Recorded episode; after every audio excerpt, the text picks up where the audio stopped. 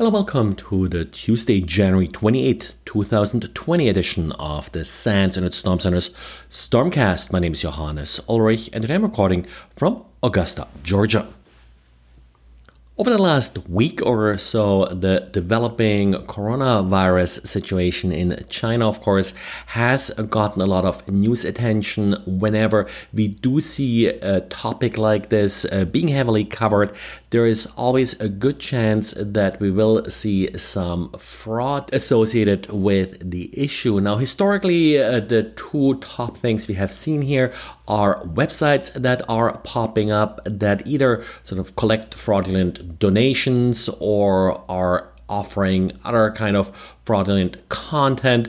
We also have seen malware typically that uses, for example, news about the event to trick users into open malicious attachments, in particular videos. If you see anything like this, uh, please let us know. Now, one thing uh, we have observed is there are certainly a lot of domain names related to the virus being registered. At this point, haven't really seen anything sort of malicious on these domains yet. Most of them are just parked or have some blank sort of placeholder page at this point. Now, of course, I don't really have any insight in what could happen with uh, this situation, but this is probably not a bad time to dust off your business continuity and disaster recovery plans uh, to take a look if they are still current at the time when you know you need uh, those plans, it's probably too late to review them and to actually correct any problems that they may have.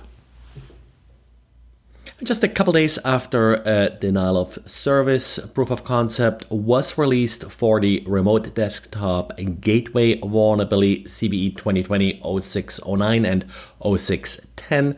Security researcher Luca Marcelli posted a, a, video of a demonstration of an exploit that he wrote that actually achieves remote code execution.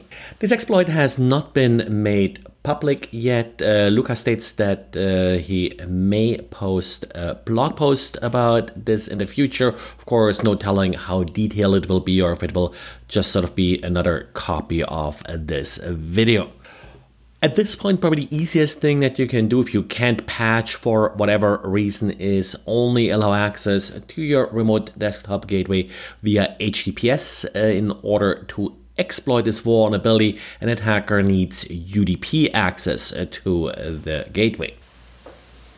And in the past, I talked uh, frequently about vulnerabilities in antivirus software. Now, often you have, for example, issues with compression or unpacking uh, features in that software that could even be leveraged uh, to achieve remote code execution.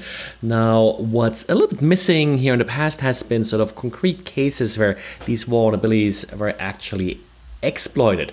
Well, it turns out that a compromise of Mitsubishi Electric actually was caused by a vulnerability in Trend Micro Office Scan.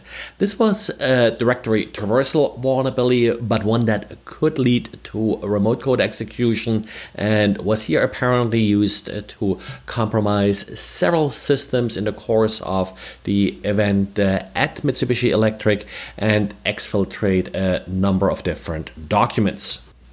Now, part of the information here is from a press release by Mitsubishi that I was only able to translate with uh, Google's translate function, but uh, looks like the actual compromise happened back in June. The related vulnerability was patched by Trend Micro in October. So at the time this vulnerability was exploited, there was no patch available. Well, and that's it for today. Thanks again for listening and talk to you again tomorrow. Bye.